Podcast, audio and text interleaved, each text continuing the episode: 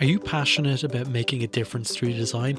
Join us at the Human Centered Design Network's Circle, a new private community for changemakers just like you. Connect with like minded professionals, gain exclusive rights to monthly learning opportunities, and lead the change in human centered design. For more information, see thisishcd.com. Now, let's get back into that episode. When you need mealtime inspiration, it's worth shopping Kroger, where you'll find over 30,000 mouthwatering choices that excite your inner foodie. And no matter what tasty choice you make, you'll enjoy our everyday low prices, plus extra ways to save, like digital coupons worth over $600 each week. You can also save up to $1 off per gallon at the pump with fuel points. More savings and more inspiring flavors make shopping Kroger worth it every time. Kroger, fresh for everyone. Fuel restrictions apply.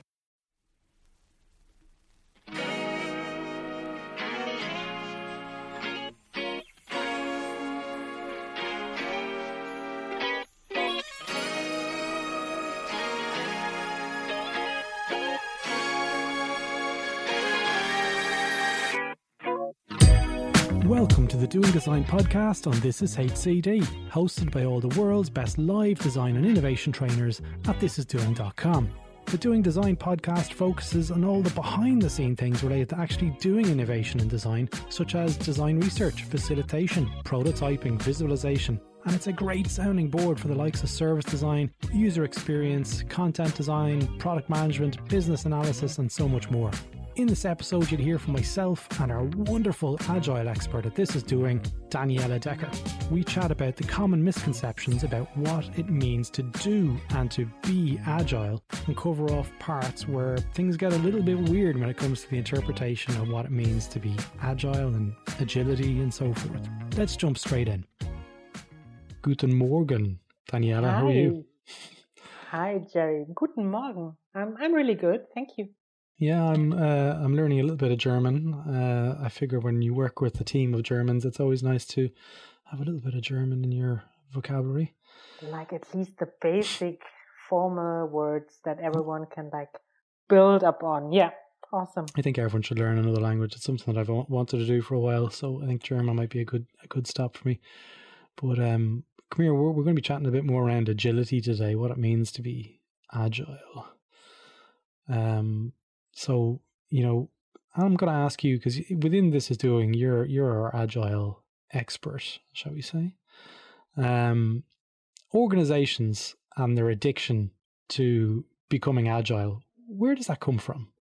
Well, I mean, all the organizations now they're facing like severe need to change, right? So basically, every CEO understands now. Okay, we need to get more flexible. We need to get faster. So everyone has got like kind of these agility topics on their company agenda Hmm. but very often i i've got the feeling that no one really like knows what happens if you really want to go down that road so Hmm. there's a lot lot of myths a lot of confusion a lot of buzzwords and that's Hmm. kind of tricky when it comes to agility Is there um, sort of a, a miscommunication of what it means to be agile out there? Because I've read the Agile Manifesto years ago, and when I go into organizations, I go, "Well, we're working agile, and uh, you know, we use Scrum," and um, and I'm like, okay, there's there's lots of different terminology that seems to be very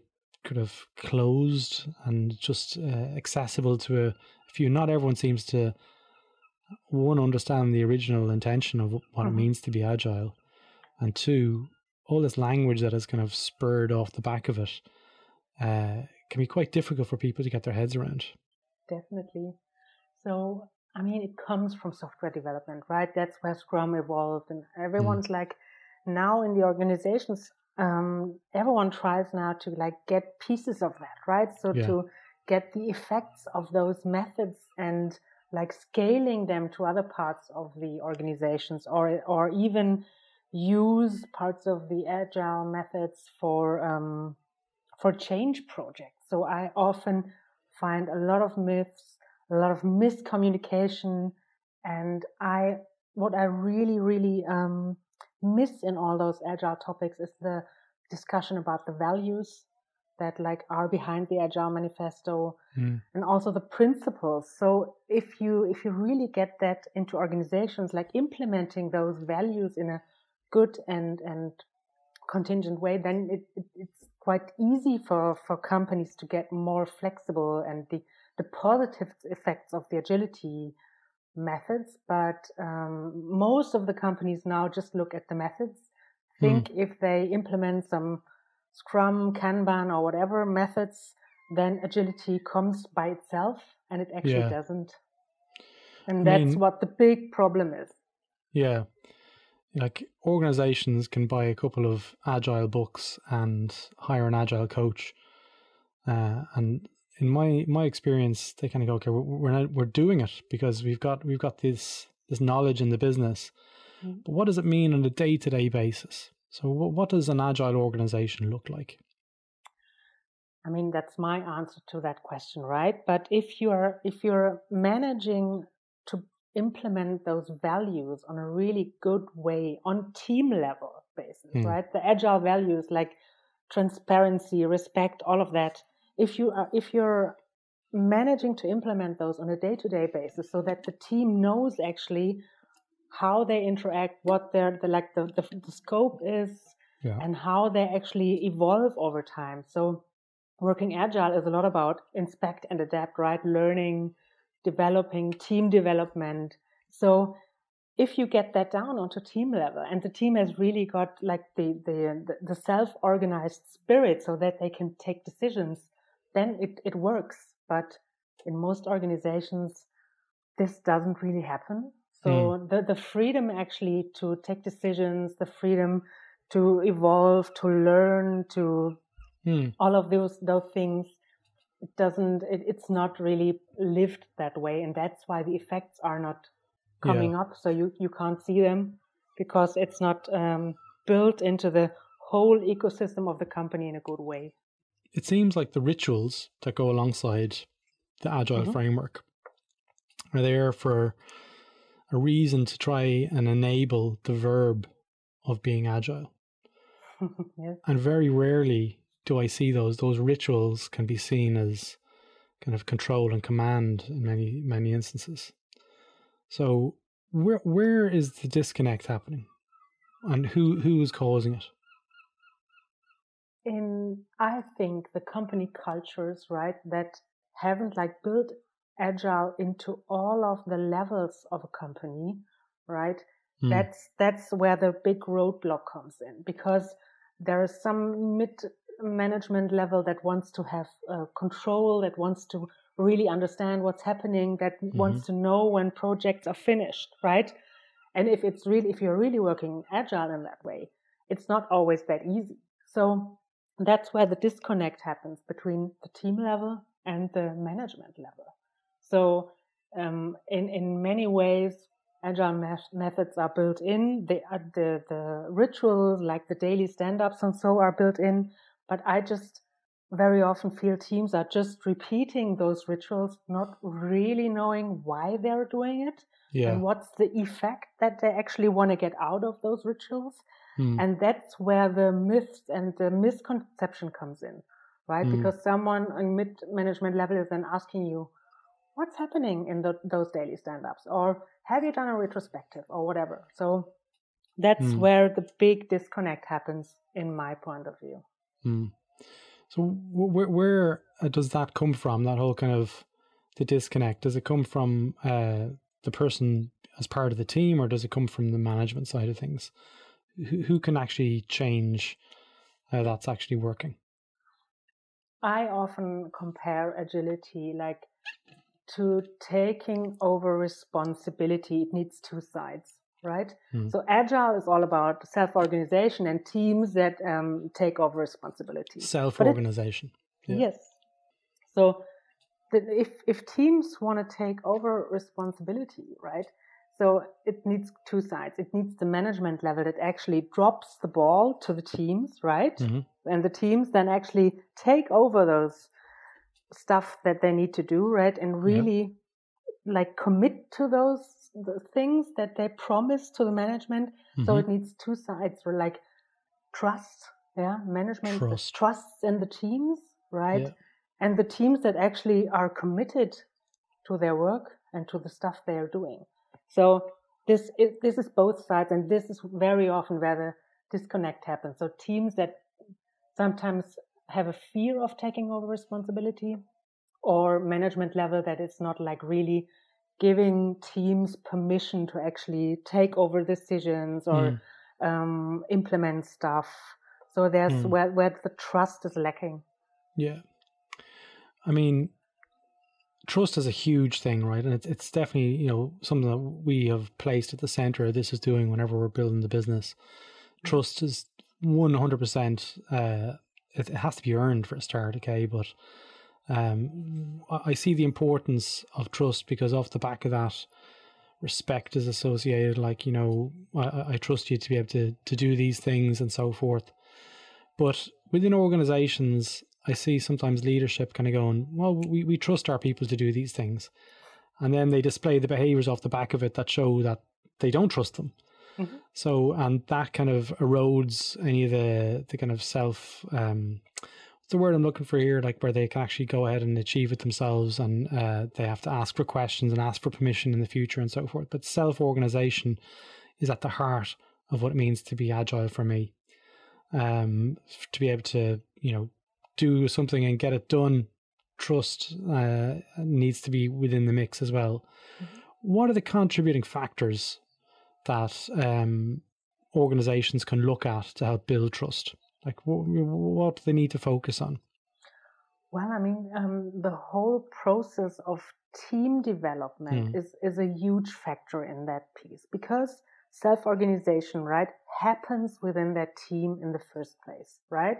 So mm. at, at that point, it really needs to the, the team needs to be enabled to take decisions to disagree to give each other feedback right and that builds trust over time so there's a lot about team development in the agile piece so that mm. the team actually builds trust over time and knows how to resolve conflict and to reflect and and to like really um, yeah evolve and and uh, develop a good team spirit over time. Mm. So that's one piece, and I often um, feel that's that's missing in the agile discussion. It's it's sometimes a big method discussion, but mm. the team development piece is missing. So that's the one piece. Yeah. And if it comes to management, right, you can ask yourself, yeah, if you're a manager, a mid-level manager, and you're giving your team um, permission to do stuff, so you can ask yourself, so where's my role in that whole game, right? Mm. So that might be a tricky question to solve in mm. the hmm. organization. So trust needs to come from management levels as well, so that you know mm you're being needed, right? When when the team is evolving over time and gets like more self-organized and does their work themselves. So it needs for for management level, it needs to be really something yeah, where they know, okay, uh, I'm, if I like develop my team and if I help them get better, there will be a place for me in the organization, even if like my role won't be needed in the future anymore. So that's one piece as well. Okay. And that's a tricky one to to answer. Yeah, it it is kind of hard. One of the other pieces that um, I'm keen to get your opinion on is the fascination to run in sprints and the sprints being fixed in time. Um, is am I right in saying that in the Agile Manifesto that you know if you if you're working at three week sprints and so forth, and they're like, okay, time's up, we're like, oh, if we only had an extra couple of days, we could actually achieve a lot more and so forth. There was this inflexibility happening. Well, what happened there? Well, where where does it get all a bit weird? well, I mean, the sprint helps you like really getting something out into the market on time, right? And mm. if you look at projects, I mean, in the companies not working with agile, like the deadlines are always like getting uh, like pushed further and further and further. So, right? Mm the sprints are trying to solve that. And of course, I mean, there's a lot of discussion then. Yeah, could we use up more time, or could we like uh, change the length of the sprints? But it's intended, yeah, to like solve that problem of bringing something to the market and then also learn again. Not only like delivering stuff, but also learn again, reflect again where we are as mm. a team. What do we need to do better? Mm. So um, in my experience, it's a good way of working because you're really not like putting your your head up onto things that are like not relevant to achieving your goal. So you're really bringing something out into the market, getting feedback in again, so you know actually that you um, like working or that you've been working on something that's relevant. So that's why I'm a big fan of that. But of course, there's always that hmm. discussion. Mm. Um, and another thing where I'm saying where it gets a little bit weird and funky for me is the the the way it's been used tends to just uh, be like a machine, mm-hmm. and um, it's just keep keep on ticking over, ticking over. Whereas this pressure and this whole kind of uh, addiction to shipping and um, you know demonstrating our, our time X, you know, mm-hmm. equated to this and so forth. But taking a step back um, and kind of going, okay, the retrospection and the reflection piece uh, is is often not done. Mm-hmm. I've worked in teams way back in Australia where it was just like it was relentless, mm-hmm. and um, it was having an effect on the team. We're like, okay, cool. We we would the sprint would end on say like a, a Tuesday or Wednesday, and we're like, okay, cool and then we might do a retro on a Thursday, and we're like, okay, it would be nice if we just had a bit of a calm day to shoot, play pool or just go for lunch and celebrate what we've done. Mm-hmm. Nah, straight back into it. yeah, like, yeah, I get that. Like, and um, I see, I see that's kind of like a respect piece that comes from the organization. They're like, no, you're, we're bringing you in, you're doing your work, you know, work harder, and like, it, it, you know, don't be smiling when you're working. that kind of that kind of approach, and I don't know where that came from because I, I don't feel that that was part of the original Agile manifesto. Yeah, I totally agree. So um, there are two two sides to it. First of all, like the, the, uh, it, using that Scrum framework, yeah, mm. and and the Agile manifesto um, underneath it, there's a big piece of self organization and actually like pull factor, meaning mm. that once you like um, start getting into the sprint like talking about work and talking about the stuff that that needs to come in that sprint. So that actually the power is in the team to actually say right we can do this or that in the sprint and we might want to have some some uh, time to actually reflect or whatever right? Because we need it as a team. And I often feel like that whole piece of like pull and the power to the team is mm. not something that happens in reality. It's just something that's written on slides. Mm-hmm. So that's where it might come from, like the, the, the, the conception of, yeah, like pressure and delivery pressure and all of that.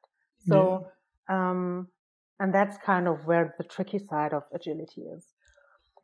And if it comes to retrospectives, right? Yeah, my um, favorite part of the retros. I always loved retro because I can point and go, "You did that, and that annoyed me. yes. Don't do that again."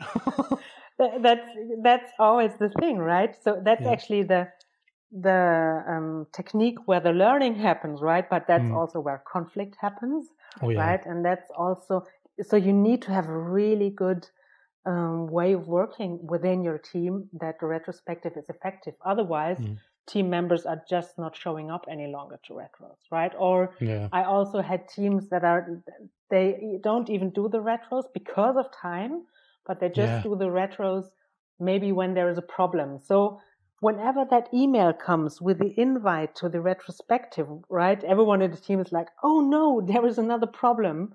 So I don't want to attend this meeting any longer. So yeah that's not how it's intended. I mean, the retros in organizations where they don't have uh, a psychological safe space um, are very, very dangerous spaces to be in for people. Yeah. Um, and it's too often it's it's never really considered. I'm like, where else other than this than, than this room where we're going to have this retro are you allowed to do that stuff? And typically, it's not. So, um, and you know, if you're in one of those environments or one of those organizations, it's kind of the retros are very superficial. They're just like, yeah, everything's fine, everything's fine. Mm-hmm. I mean, what advice do you give to people who are in organizations like that? Because that, that doesn't help anyone when they just stay quiet and they're going to go, everything was fine. Like it was fine that you emailed me at midnight uh, two nights ago and yeah. telling me I'd lose my job if I didn't do this. That was fine. I was, I was okay. I didn't I didn't need sleep. Um, you know, what advice to give to people like that? Because the retros are so important, and to me, they're they're never really given the the credence that they deserve. First of all, I'm not someone who is implementing agile in a way of a of a dogma, right? Hmm. So um, I'm quite open. So meaning the team I'm currently running with, Yeah. if we think that a retrospective at this point doesn't make sense, or even if I'm asked to, to moderate a meeting and I've got the feeling that we we are just doing those retros to to like tick the box, right? Hmm. Then I I'll be really um then I'll just skip those meetings. Then I tell people, well, just yeah, save your time, do something that makes more sense. Yeah. How have you seen it happen online? Because um, with the whole global pandemic, it's harder to do it in a more of a psychological safe space. I remember Mhm. I worked with a brilliant person. I'm going to give him a shout out, Alani Haman, who is down in Cochlear in Australia when I worked in. Uh, we worked in a great project together. Alani um, was a big fan of the walking retros, and we'd go out and about and we'd sit in the park. And I'm like, does this make it any better when I have to start pointing the fingers at like, you know, team members? and you know what it actually kind of did when you're sitting amongst trees and you're talking about stuff and walking around with your team, it was, it felt a little bit easier to open up. So Yeah. um, that was one approach that I, I liked. But I guess you kind of find it hard to do that now within the global pandemic. So how are you seeing the psychological safe space piece being adapted uh, to online? Well, first of all, the psychological safe space. I mean, I don't have many teams that I would consider psychological safe, Yeah, right? yeah, so it's true. a concept that um, is out there in the books, and um, Google is Yeah. implementing it heavily, right? But if you look into teams and the conflicts and all of that stuff, if you really dig deep, not many teams are psychological safe spaces, right? Mm. So if you got that up and running before you, we went into the pandemic, so the team I'm Mhm. working on had that kind of um, Respect. yeah that kind of respect and that kind of closeness before so we actually managed really good in the pandemic because everyone then was also able to open up about their fears about the problems they have like caring um, caring for their chil- children or whatever Hmm. right so so that actually that helped like surviving the pandemic right Mm, but um, if it hadn't been there before, it's like really difficult to build that um, remotely. And it's harder for new starters than if they're working fully remotely. Yeah, yeah. I just did a coaching call there with somebody before the call, and they're they've been working in a role for coming up to about eleven months. And they've never met any of their team members, and a lot of their team members don't like to turn on their webcam, and they're like, Mhm. so it's literally just a voice uh, in their headphones, and they said it's really difficult. You know, I'm I'm living miles away from them, don't know what they're like. You know, we're not even connected on LinkedIn. It's it's hard. It, it is a harder time for organizations to build this kind of this, this kind of approach. Yeah, definitely. What we did is also did kind of for special meetings or when we Mm. really had stuff to to resolve. We did also um, meetings outdoors and like Mm. having like having a walk and discussing the stuff then, or um, also the classical yearly reviews and stuff. Like also doing that outside and so that you can actually meet Yeah, and having some some um, yeah time together. yeah. We're, we're a big fan of the word essentials on uh, this is doing in case anyone hasn't figured that out. There's Journey Map Essentials, which is the one I run, and you've got uh, was it Agility Essentials or Essentials of Agility, which is nearly sold out. Um, it's in December, but um, who who fits the, the the kind of target for for that kind of course, and what would they get out of it? We are aiming for the um, for the participants to really understand like what's beneath all of those agile methods. You'll get methods, right? But Mhm. also looking deeper into the values and how to actually work in um, the agile practice within teams. So if you're sitting in an agile team, if you're working with agile teams, it helps you to really understand the baseline mm. of agility, but also what mindset needs to be implemented, what is, is the value and the principles um, underneath it, so that you can actually reflect on on the status of your team and yeah. may also spot potentials for your own teams to evolve, to mm. change. Mm. So that's our aim for that course. Yeah, it's in December the 1st, I think it kicks off. So there's a couple of spots um, available to join Daniela and Ole, um, also in Germany, I think, as well. Yeah. Look, Daniela, it was always great to speak with you. Um, if people want to uh, connect with you, I'll put a link to your LinkedIn post as well, and also put a link to the course as well. Folks, if you've got any questions for us about anything to do with Agile, um, I'll put a, a, a link in there so you can email us a question. We'd love to, you know, carry on the conversation and what it means to be agile in your organization. How are you doing it? So feel free to drop myself and Daniela an email, and we'd love to hear from you. Daniela, thanks so much for your time. It was a pleasure. Thank you for inviting me. So there you have it. If you like this episode, feel free to visit thisishcd.com where you can access our back catalogue of over 100 episodes, with episodes related to service design, product management, design research, and much, much more. Now, if you're interested in design and innovation training, feel free to check out our business, thisisdoing.com, where you can join online classrooms and learn from the world's best design and innovation leaders.